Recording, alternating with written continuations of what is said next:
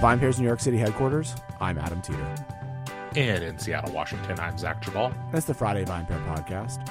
And you know, Zach, like I feel like today's topic is a, a good one because it's I, am feeling like we're really close to like outdoor drinking weather. Speak you? for yourself, man. How much? How, like how many weeks of winter is it in Seattle? Like 51. No, well, it's really this is actually very unseasonably cold late April. Like it's been in the, the mid 40s for the last week and a half. That's very unusual. We had a few days, or like about a week before that, where it was more like in the mid 50s into the 60s, but it's gotten cold again. Um, and you know, I'm not I'm not going to claim I'm loving it. It's kind of kind of rough. Yeah, how long is it going to last for? Who knows, man. Hopefully not much longer. May is usually pretty solid, so we're not that far away.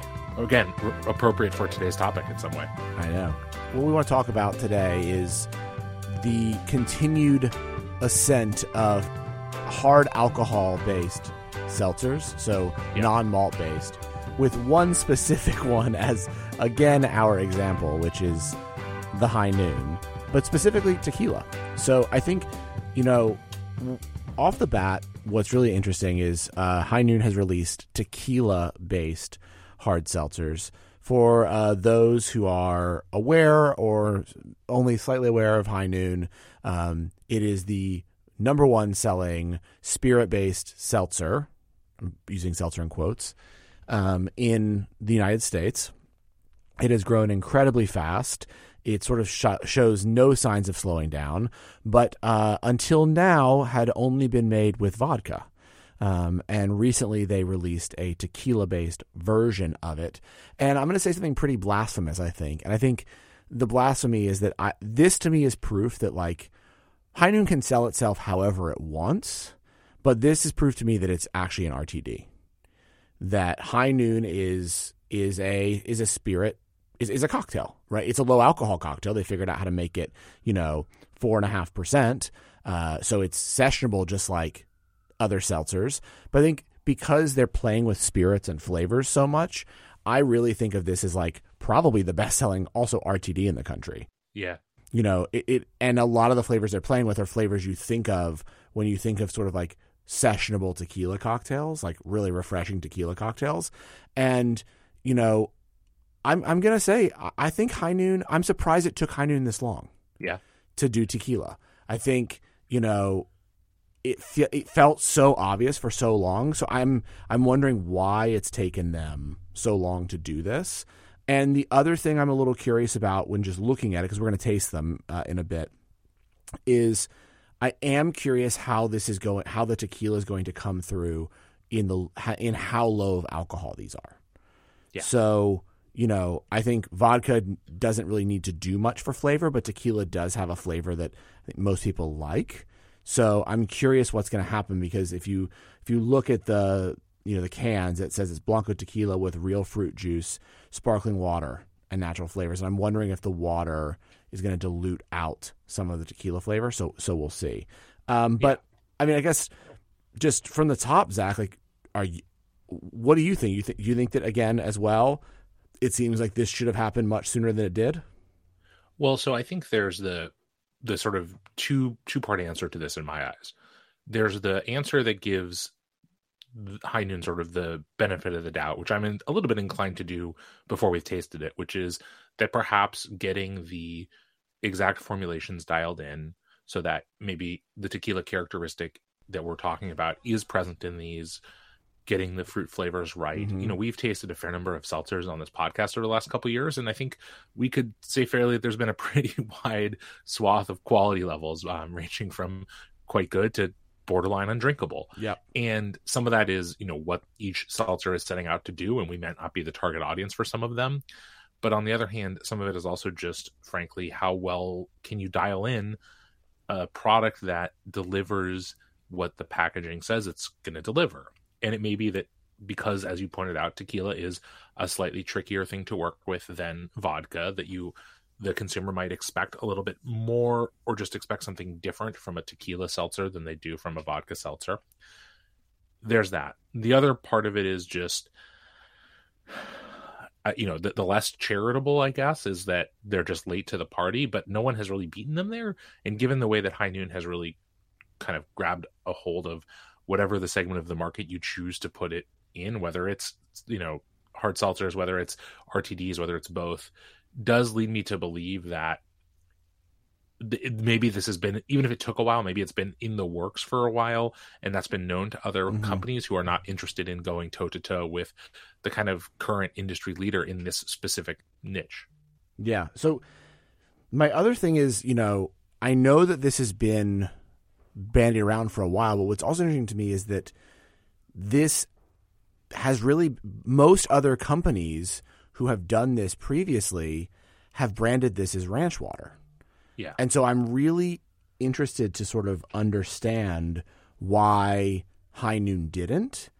And if that is probably because it is what I assume, which is that what we've been saying all along is true, and that is that no one outside of Texas knows what the fuck ranch water is, mm-hmm. nor do they care.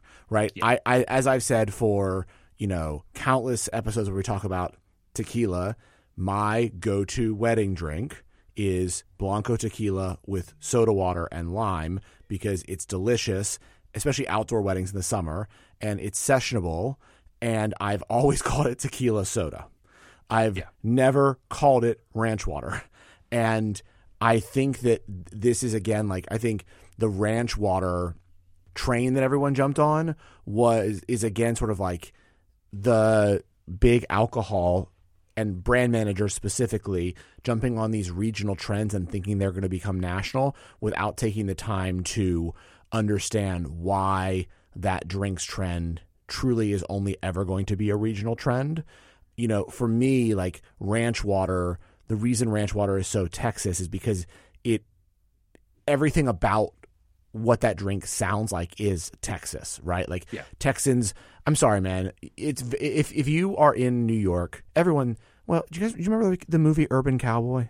I never saw that one. Neither did I, but I remember. Like you know, what I'm thinking like if you're if you see someone walking through New York City wearing cowboy boots and a cowboy hat, you probably assume they are either a lost or b like a musician right? For the most yeah. part you do not assume they are just someone that lives and breathes and you know in new york. And yeah. that's because like we don't that like that cowboy culture doesn't exist here. Or they're like a massive fan of yellowstone which yeah. you know again i guess because it is the most popular show in the country um but it's also like a i'm not into yellowstone. But anyways uh tangent aside i think that like but ranch water really does have a cultural cachet in Texas because like the idea of the ranch and cowboy culture, et cetera, is like very deeply Texas. You know, like it's what we think of when we think of people like like characters like Tim Riggins from uh, you know, Friday Night Lights and stuff like that. It's a very like Texas thing in the same way that you know, we've always argued too that like while the gin and tonic is popular in the United States, the idea that it will ever become as big as it is in Europe is probably also pretty far fetched, right? Like you you've never seen the wide adoption of like the large balloon shaped glasses and you know the sort of crazy accoutrements added to those balloon shaped glasses to to make a crazy gin tonic. Like what you see in the mm-hmm. US is like a glass with a lime wedge and like some tonic off the gun. Like that's what you see when yeah. you see a gin and tonic.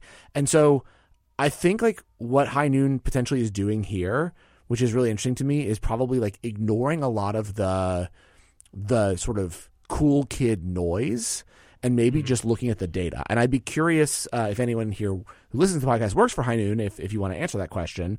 Because again, like this is much more to me resembling of a kind of cocktail I order over the summer, right? That that tequila soda. Now I'm also surprised they just didn't say tequila soda, but I'm wondering if they didn't do that because in a can format, the name soda on a can would just sort of make people think that maybe it's sweet and has actual soda pop inside mm. it.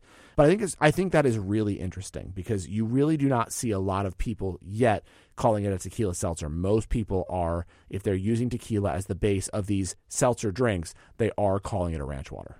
Well, I think there's that problem for ranch water, which I think to some extent goes beyond just its regional appeal and that the name obfuscates what's in it if you're not familiar in a way that when you're dealing with these specific ingredients centering tequila given its you know kind of runaway success and popularity seems like a bad idea like would people drink gin and tonics if they were called you know the dandy tipple or something that really made them sound yeah. british I mean, maybe uh, we can ask Tim what he thinks. Um, although he doesn't like gin and tonics particularly, so maybe he's the wrong person to ask. But the the point of it is, is like part of what makes a gin and tonic work as a cocktail, even if it's not as big here as it is other places, is you know 100% what you are getting when you order that. And if you order a tequila soda, you know exactly what you're going to get. And similarly, tequila seltzer with the flavor listed below it gives you at least again, this is before we've tried it. We could taste these and be like, actually, these taste nothing like what's on the packaging. What a mistake. But but I think if you said, you know, we we tried some of the flavored ranch waters, and I think it's just kind of like a weird, confusing mishmash of things where unless you're really familiar with what ranch water is, you don't really know what to expect. And to be candid, the moment I kind of knew the ranch water, the canned ranch water craze was kind of not going anywhere was when the officially licensed Topo Chico ranch water itself didn't use tequila. And we're just kind of like, we've really lost the thread here. We've confused what makes the drink popular, i.e., that it's a tequila cocktail, with what we think is popular, which is, I don't know, the name ranch water or some shit. Like it was, that was a just an absolute unforced error and I don't understand still why that decision was made. But you know, the point of the point I'm trying to make here is that I think High has wisely understood what of the ingredients in the drink are going to sell it, and it's the tequila part, the seltzer part, and the flavor part. It's not a name that evokes a part of the country that isn't where all of their consumers live. Yep, exactly. And I think it's also interesting they're doing some pretty you know interesting flavors. I'm I'm curious how all of them are going to stack up because we we have all four of them here. Yeah, should um, we get into this? Uh, yeah, I guess uh, you know what. Let's let's let's see what's going on. So, I think we should end with the classic, which I would say is lime. yeah, I agree. So we have in front of us passion fruit, strawberry, lime, and grapefruit. So I'm going to suggest that we go grapefruit, passion fruit, strawberry, lime. Okay, cool. So I think we'll, we'll start with another classic, of course, combo, which is grapefruit and tequila but a little less than the the absolute standard of of of course tequila and lime. So yeah, let's let's just get into it. I'm going to crack this open right now. Okay, let's try. Smells very grapefruity. That's always a plus. Okay. So, I'm going to say immediately off the bat this tastes exactly like the high noon grapefruit regular to me. I don't have them side by side, but I think right now my immediate reaction is that my hypothesis for this one was right, which is that I'm not getting a lot of tequila. I'm not getting any agave notes, which, again, like, might not be what you're looking for, but I mean, they literally they have a nom on the can, like. And for those of you who are not uh, familiar with what a nom is, anytime tequila is is is produced or used and packaged, you there's a, a nom which is a number that then you can refer to. So if you would search like nom and then the number which on this one is 1489 in google it will send you to a site that will tell you the exact distillery in mexico where the tequila was produced and how that tequila was produced whether it was produced using like you know traditional methods, whether it was produced using diffusers, whether you know Tahona, uh, oven roasting, uh, mechanical mashing, all that kind of stuff. So like they've put enough tequila in it that they're using this nom um, classification, but yeah, I just don't. I don't get as much tequila as I think I would want. That being said, it's still tasty. Yeah, I mean, I think the thing to me is I get. I feel like I get a little bit of of the agave character on the finish of the just the end. You're right. I'm picking it up just at the end. But I agree that it's definitely not front and center. And again, to be fair, as you said at the beginning, I don't think I would have reasonably expected a a you know a can that's you know whatever this is what 355 milliliters. I can't even do that math off the top of my head, but whatever it is, essentially a 12 ounce can that's you know four and a half percent alcohol. It's not going to have that much tequila in yeah. it in the first place.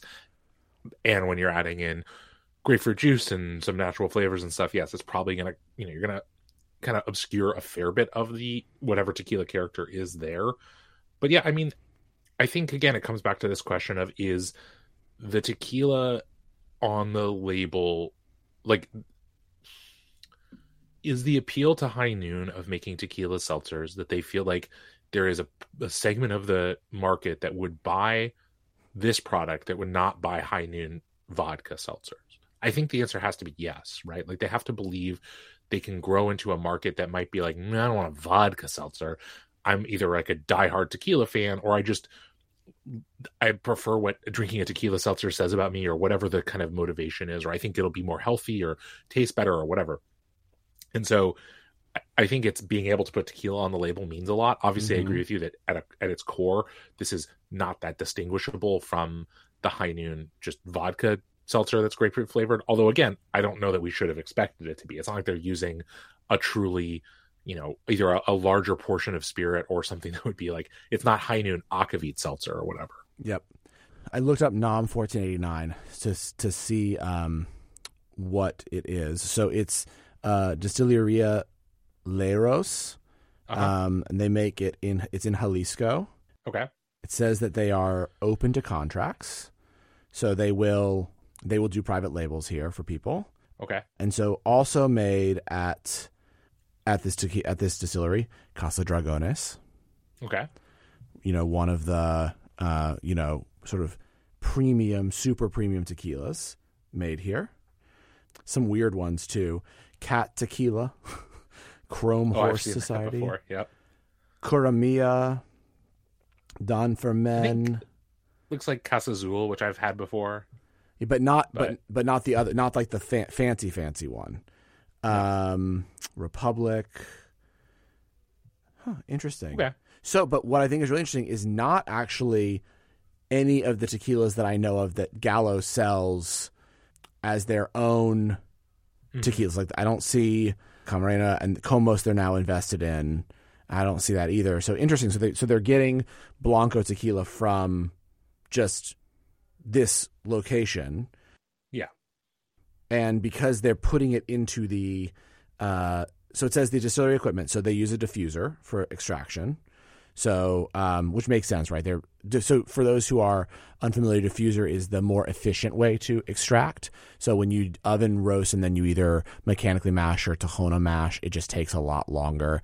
Um, you can extract the sugars a lot faster with a diffuser. Uh, it's like hot, warm steam and things like that to the, to break out the sugars in the agave. Um, and they make uh, two different kinds of tequila. They make 100% agave and mixto tequila they only use column stills and then they use American white oak barrels, um, new barrels, and oak, and then deep well water. And so I think that's what's interesting is a lot of people don't realize that Casa de Dragones is um is a diffuser tequila. Yeah, but again, that makes sense, right? It's a tequila that's going into a seltzer.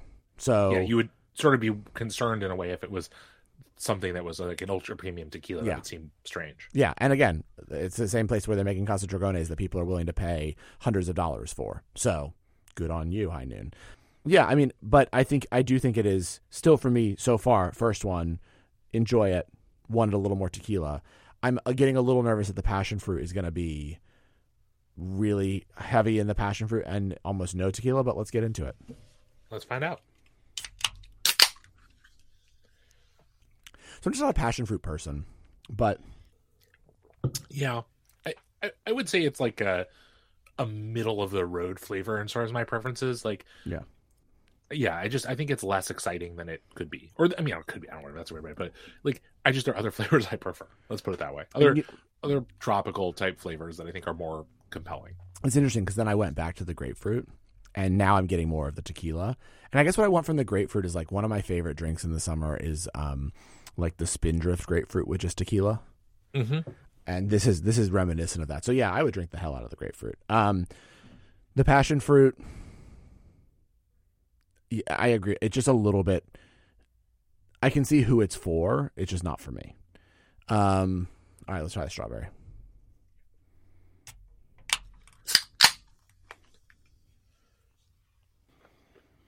Hmm. Hmm. I feel like I'm getting more agave on this than I did on either of the first two. I agree. I'm getting a good amount of agave, like a decent amount of agave. I'm wondering if that's because the, the strawberry flavor just because it is natural juice, right? That it's just strawberry as a flavor, as a juice flavor, isn't as strawberry y as we've been taught to uh, understand strawberry flavor when it comes to like fake flavors. Yeah. Right. Um, it's it's kind of it's kind of like strawberry margarita esque. Mm-hmm. I'm wondering if in some of these, like they thought about, and this is where I'm gonna get. Like, I think I would doctor this uh, but we'll get there in a second. So wait, I'll, I'll reserve my point until we try the last one. Let's try the last. Well, one. I think it's a good point though that straw the strawberry flavor in here is actually pretty subdued for again how we think about strawberry sometimes being a very bold flavor, whether it's in cocktails or in you know kind of canned beverages in general, is like a you know kind of a dominant flavor. And you were talking about like a strawberry margarita, and actually to, to me this actually doesn't particularly remind me of a strawberry margarita because I feel like typically when you make that you're either making you know you're either kind of like muddling strawberries in or you're getting um, maybe using a strawberry syrup or something both of which i think have more intensity of strawberry flavor than this which is like surprisingly delicate and, and i want to be clear i don't think it's inherently a bad thing i think actually the balance on it for how kind of quaffable the the seltzers are is not a bad thing but it is way less in my face than I just if you had asked me which of these I expected to be the most intensely fruit flavored, mm-hmm. the strawberry would have been my guess before I opened it, and I think it is not to this point. I agree. I final lime. All right, lime time. This is the one that I was anticipating I would like the most. Tastes the most like tequila by far. By far. Oh yeah. Is that do you think just because tequila and lime is such a iconic combo for us that it's just like you taste those two things in concert and you're like, yeah, I get it. Like this is really good. Yeah. The, te- the tequila and lime is really good. Like really good. And so now what I would do is I would combine the tequila and lime with the tequila strawberry. Oh, okay. Tequila strawberry lime. Come on, Gallo. There you go. Just that, a, that was for free. That was for free. A, a casual double seltzer. yeah, that was for free, guys. Um, but yeah, th- this is what I think. You know, and I'm sure there's there's a lot of other places that do this, but this the flavor is really is really on point here. Um, these are gonna kill for them. like, yeah, I think that part is not in doubt. Like, I, I, it was just one of those things where you're like, okay, you've already proven you can make this make this work with vodka and fruit juice. Like I don't think you know as long as you pick your flavors and make them with some degree of of care. I yeah yeah they're they're really good. They're they're exactly what you want them to be and I think obviously they're hitting the market at the right time. Like not that tequila is a seasonal drink anymore, but I think this kind of seltzer, as you pointed out, like you know, weather is most places is if not already nice, is getting there. Drinking outside is a big thing, and again, something we've talked about on the pod before, but I think really has to be mentioned over and over again because I think it has not sunk into some of our audience at times is that one of the big selling points for these kinds of drinks is their incredible ease of consumption in that setting, right? Yeah. You can throw them in a backpack, you can throw them in a cooler, you can, you know, take them pretty much anywhere. And it's just, yes, I I hear all of those of you who get in our mentions or email us or whatever and are like, but you know, a tequila a seltzer never is as good as the you know what Adam was describing before the you know the actual tequila soda lime at a whether it's at a wedding or wherever else. But there are a lot of use cases for drinks where you don't have a bar with you, and if you kind of don't recognize that these are really appealing to people in not just in those settings but also in bar settings in some cases again because of the consistency and ease and just the reality that you don't have to think about it. But especially in those settings where a cocktail to order is just an impossibility or a near impossibility like we are better as a drinking public for having options like this that are i think way more compelling than maybe some of the first generation of seltzers. Yep i agree. So now one thing though that i don't understand when i'm thinking about this is so high noon has done this i think this will be another very successful SKU for them and we've seen some other people try right there's a few other tequila seltzers. Again, I think the ranch water thing is an issue. My question Don't you think that if another spirits company were to take one of their high performing spirits and brand it with their spirit and do a tequila soda or tequila seltzer with, let's say, Don Julio or Patron or, you know, I mean, I, maybe you wouldn't do like super high end, like, or Casamigos. Don't you think those would also crush? Because people already like that liquid. They know that liquid. And if you could sit on the beach drinking a 4.5% Casamigos tequila seltzer, I think people would. Now, look, the liquid might be more expensive, but then again, like it can just be branded Casamigos and be a different tequila than the Casamigos tequila that goes in the bottle. You know what I'm saying?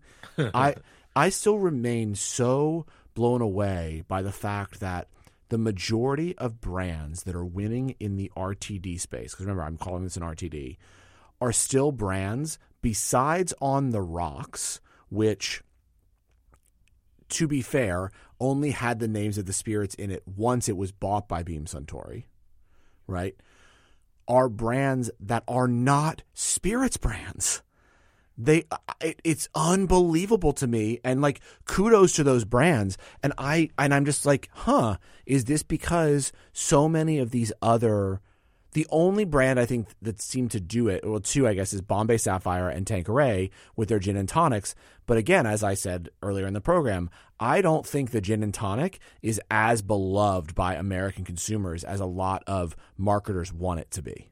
I think it's a I think it's a European drink, but I think the tequila soda 100% is. And if like if you are looking for a competitor to like not just you know other seltzers but a competitor to Modelo and Corona and you know all of these summer like beach beers, nothing I feel like screams drinking on the beach like tequila soda. And the fact that no tequila brand has a branded tequila soda kind of boggles my mind. Yeah, I mean, I wonder at some level if whether there is just so much concern from the people who run and manage those tequila brands about cheapening the image of the brand that like the aforementioned patron like the packaged patron soda would either have to come in at a price point that might feel non-competitive with something like high noon or you know i don't think patron would ever do what you suggested that casamigos do because they're too you know conscientious in a way about the quality and the reputation of the tequila. And so it kind of becomes a difficult circle to square when you're trying to make a shelf competitive price competitive rtd using a spirit that just has a higher price point than this perfectly fine but unnamed you know kind of uh, contract distilled tequila. I also think the other piece of it that i'm not sure about and again, mm-hmm. I, am not sure about that. So again, listeners, if you have thoughts on this, we'd love to hear podcast at vinepair.com. And it's a topic you and I have discussed a few different times over the last few years, and I, am still not sure how I feel about it. Is where does brand loyalty come into play here, right? Are people who like this kind of drink brand loyal to High Noon because they've enjoyed High Noon products before and are more willing to take the step into a tequila seltzer with High Noon? Or are they brand loyal to a tequila? And I mean, I think the the answer is probably some of both, of course. But there's a part of me that wonders if the other thing that these brands, these tequila brands, are being cautious about is not just rep- the reputation of the tequila that would be in the product, but also like not getting their asses handed to them by a wine company. Like, yeah. I think that is a a consideration here. Well, look, they're they're not just wine company anymore; they are a spirits company. I know, but well. you but but that is how they are thought of. Oh yeah, glibly. And I think if you are a big spirits company or even a big spirits brand, and you're like, yeah, we tried to go toe to toe with High Noon and Gallo, and they kicked our ass because whatever they understand this market segment better, or their product was better, or their product was more price competitive, or they had better distro, or whatever. Like you don't want to be coming back to your shareholders and to your you know to the top execs being like yeah we tried it and they kicked our ass like I, right. i'm not saying that's what would happen right high noon still destroyed us right that's totally true Look, I have to say, I mean, we featured um, him in the VP50 this year, uh, Britt West, who is the head of Spirit of Gallo. He's done a fucking phenomenal job. Yeah. And the um, what he has done with that division is extremely impressive. And the fact that you know, again, he came he comes from a spirits back, you know, spirits companies before this, uh, always spirits. So he obviously knows what he's doing but yeah, I think that I think that that can't be understated. Actually, you're right. Like if you are Diageo and you launch a Casamigos canned seltzer, and right now, right, Casamigos as a tequila is on fire. Right, it's yep. it's growing super fast. It's taking away share from a lot of super premium tequilas like Casa Azul, etc. It's just booming, right? And you're like, fuck it, we're going all in on canned seltzer too. And then High Noon kicks your ass that hurts the overall brand. You're right. So at that point, you're just like, yeah, maybe we'll stay in our lane and let them own summer. Yeah. Crazy. Well, if you've tried these, let us know what you think. If you tried other tequila seltzers, a tequila sodas, let us know what you think. If you tried ranch water, I don't want to hear about it. Uh, you know, but hit us up at podcast at vinepair.com and uh, have a great weekend, Zach, and I'll talk to you on Monday. Sounds great. Thanks so much for listening to the VinePair Podcast, the flagship podcast of the VinePair Podcast Network. If you love listening to this show, or even if you don't, but I really hope that you do, as much as we really do love making it, then please drop us a review or a rating wherever it is that you get your podcast, whether that be iTunes, Spotify, Stitcher, anywhere. If you are listening to this on a device right now through an app, however you got this audio, please drop a review. It really helps everyone else discover the show. And now for some totally awesome credits.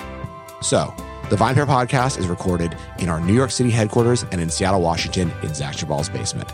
It is recorded by Zach, mastered, and produced by Zach. He loves all the credit.